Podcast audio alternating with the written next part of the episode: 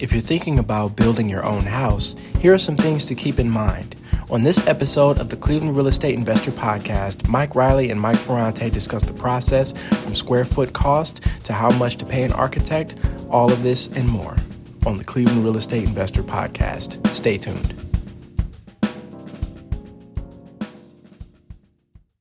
Hi, everybody. This is uh, a suntanned and relaxed Mike Reilly talking from cold Cleveland after one week in Florida. And with me, sitting in the car freezing, is my uh, compadre, Mike Ferrante. Mike, good afternoon. Buenas tardes. I hope you're drinking hot cocoa or coffee. Oh, no, you're uh, hot herbal tea or something to keep your brain synapse going, right? Yeah, 34 degrees right now. It's kind of chilly. Okay, well, 34 is not bad. No, you know, for for Cleveland winter, that's just your normal. I I just returned folks from 80 degrees sunshine South Beach, and when I was walking around with these earbuds on, I was in my bathing suit and a t-shirt, trying to stay in the shade, not to get too fried from the sun, blue sky, and palm tree. So, how's that, Mike? Can I can I rub it in even more? Yeah, nice. Where do you stay when you go? Uh, well, we stayed on an Airbnb for four days, which was nice.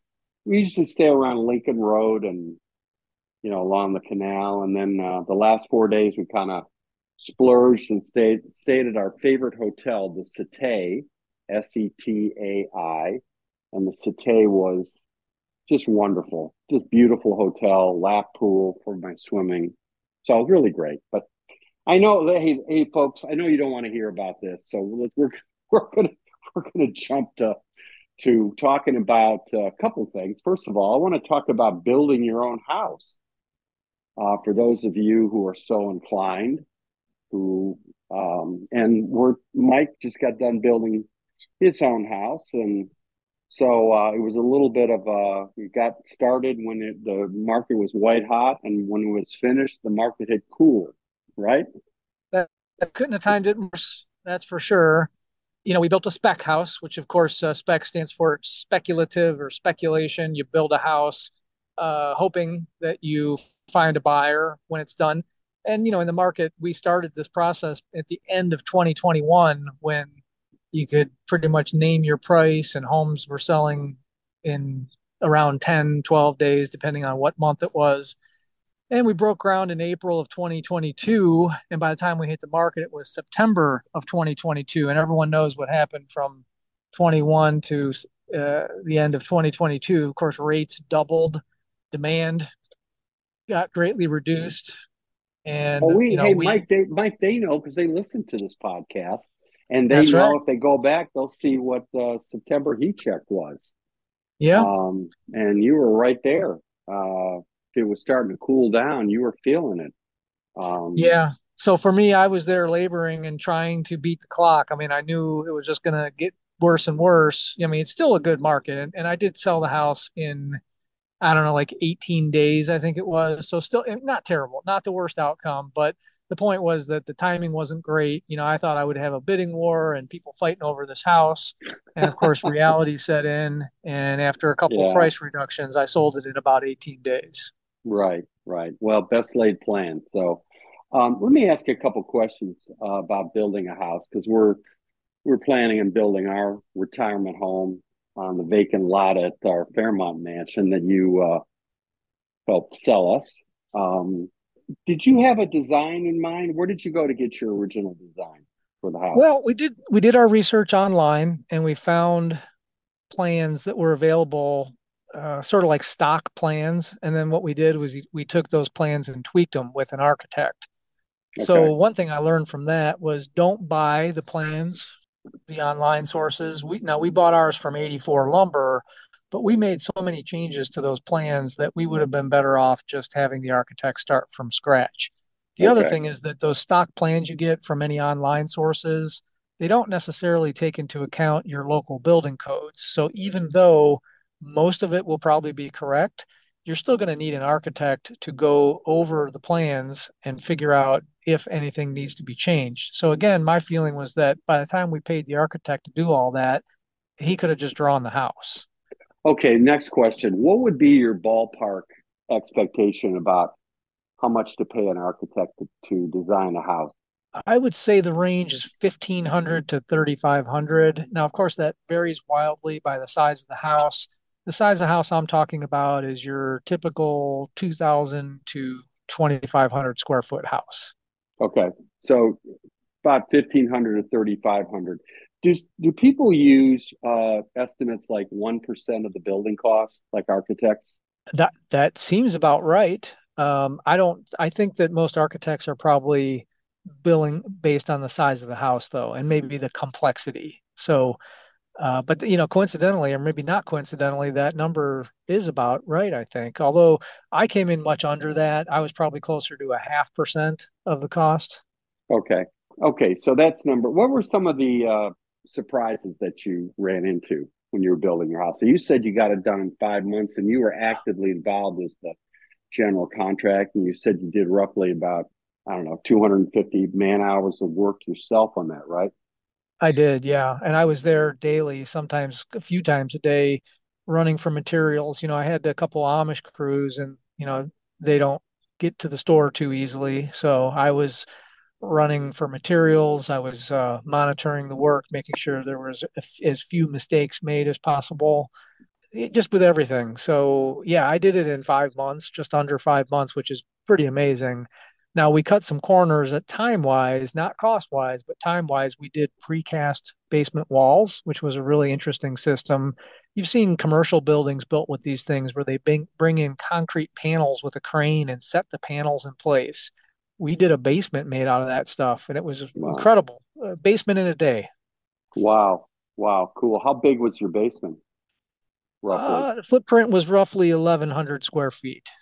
Okay. Now, when you do a basement, were you uh, in mindful of finishing it? So it'd have a bedroom down there and a bath, or was just just raw, unfinished? People can do what they want? So we left it unfinished but one of the cool things and you guys have, have to look these guys up but there's a couple different companies that do this.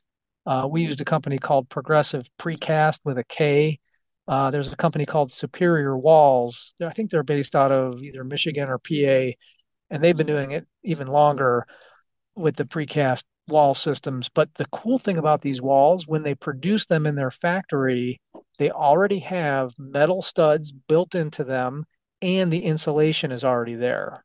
Wow. So literally, you just have to poke your wires through the studs. And by the way, there's already sleeves in the studs for any plumbing, wiring, anything of that nature that you have to do. You mm-hmm. literally could run your wires, run your pipes, and hang drywall. That's wow. how simple it is. So yeah, it was 10% more than a poured concrete wall, but with all that those extra amenities, the insulation, the studs already being there, and we did a nine foot basement. Okay. Now, um, what about the second and third floors? I mean, the first and second floors, I should say. Did you just do conventional framing, or we did, did. think about doing, you know, just drop in panels already already made? No, we did. So we bought a package from 84 Lumber, and I mentioned them twice already. I really did enjoy working with them. I, I, shopped around a little bit, but 84 gave us the best price, and there was a dedicated sales rep who was at my beck and call. If I needed something, I had one guy I called, and he was familiar with my project, so that was nice. But no, it was all stick framed, and I did use Amish carpenters. Uh, they build me by the day and okay. it went really really quickly. Uh, i think we had about 12 days of framing to get the whole house built. Did you do the first and second floors? We did. So nine foot ceilings on the first floor eight foot ceilings on the second floor. Now i understand that it's cheaper to build up as opposed to out. Yep. Okay. Because that's because of the foundation right? Digging right. so we, when you build up you just have framing and then of course finishes and whatnot but you're going to have those costs regardless. When you build out, you have bigger, more foundations, you got more concrete, excavation, you know, all those costs of building out. That's why ranches are more per foot than colonials, bungalows, Cape Cods. And you could do like a, you know, the, we talked about these container ship kind of designs, which are more boxy, uh, more modern looking, right?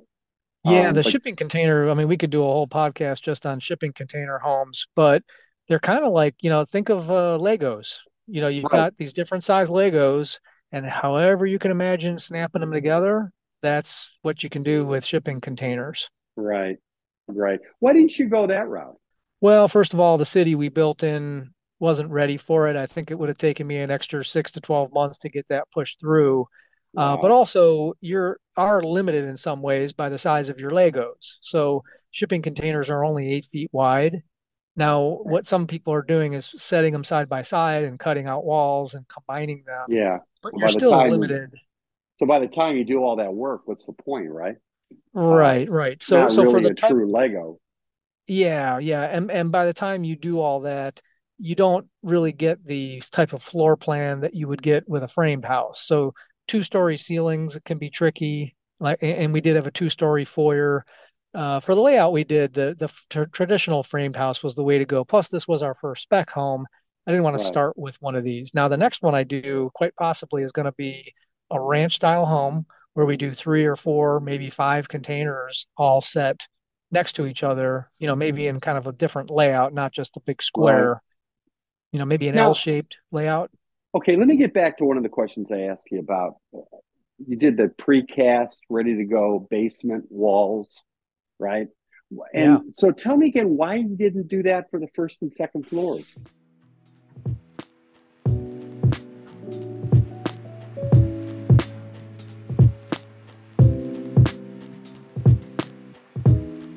Hey, let's stop here. We got to pay some bills. 30 seconds, and we'll be back.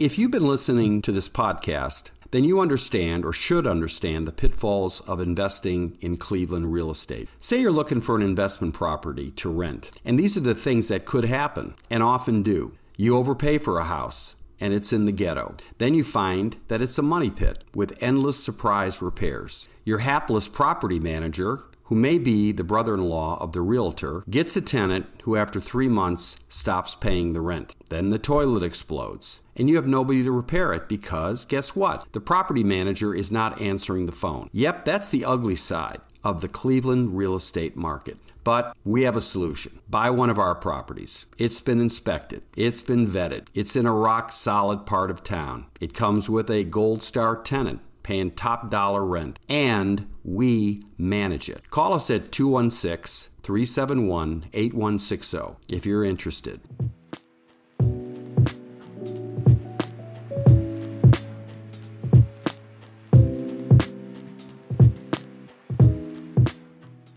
Well, the um, I think the cost would have been more than framing. So, Okay. you know, the Would commercial, the, the the concrete is more used in commercial applications where there aren't a bunch of windows. Okay. So, so, so like if you're ever driving through Twinsburg and where the old uh, car plant was torn down and they built all those buildings like the Amazon fulfillment center and so forth, Right. Those are big warehouse style buildings that they're building uh, walls out of. And yes, they can put windows in them. My my walls came with basement windows already in them, Right. but that's a bit of a process. So Okay.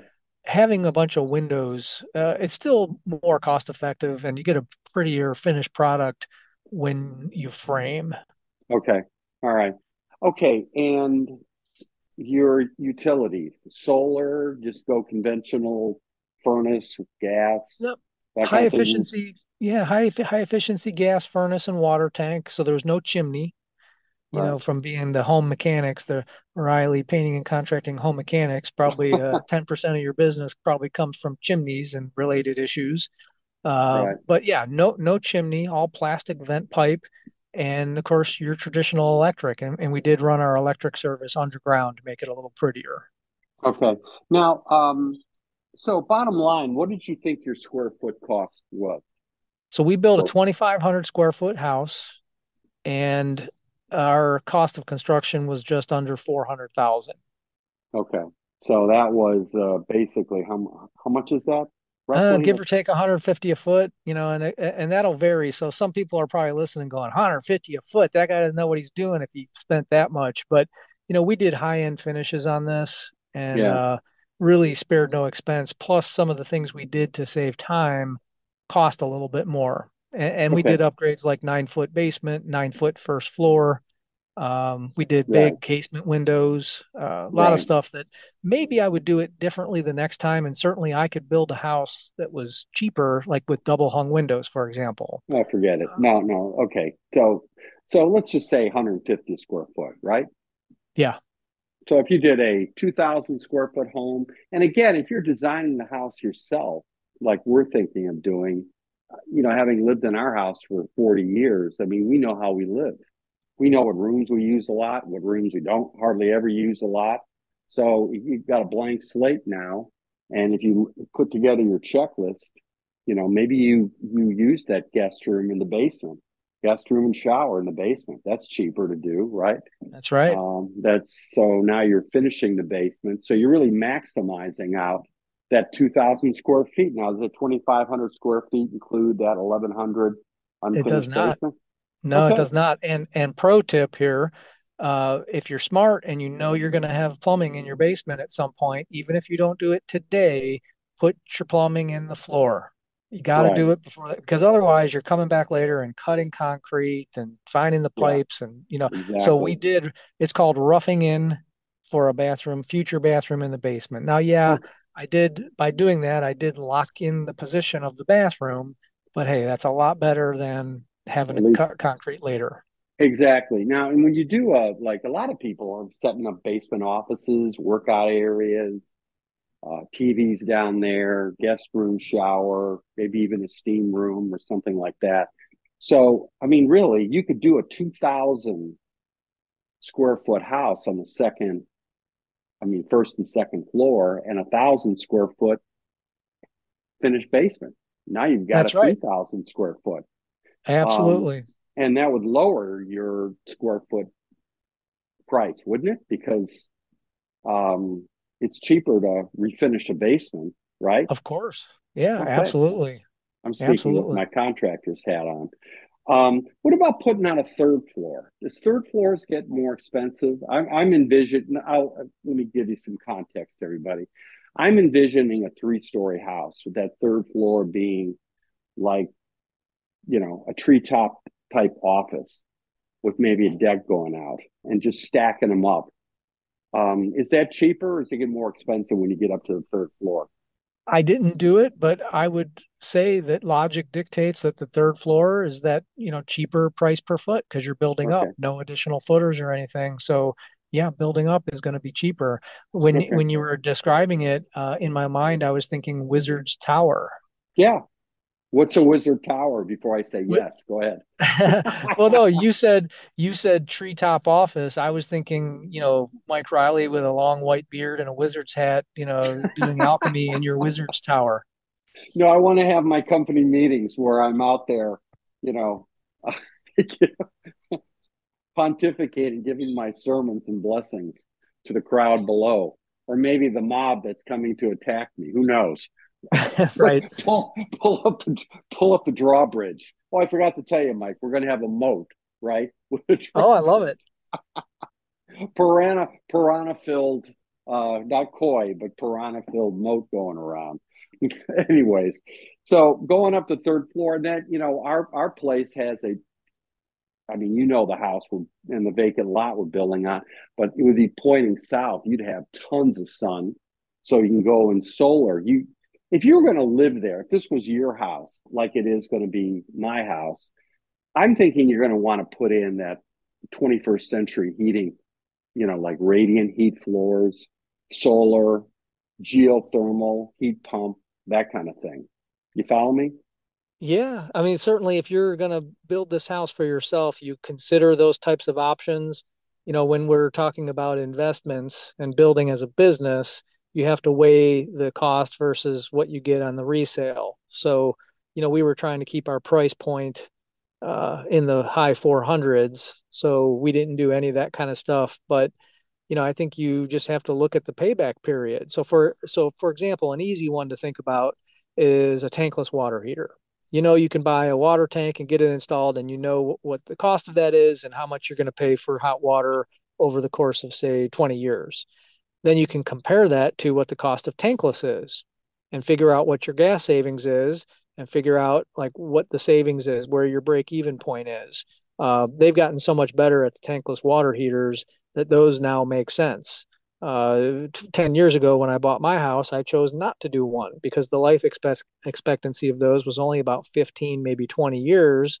And I'd be putting another one in about when I'd be breaking even on the energy cost.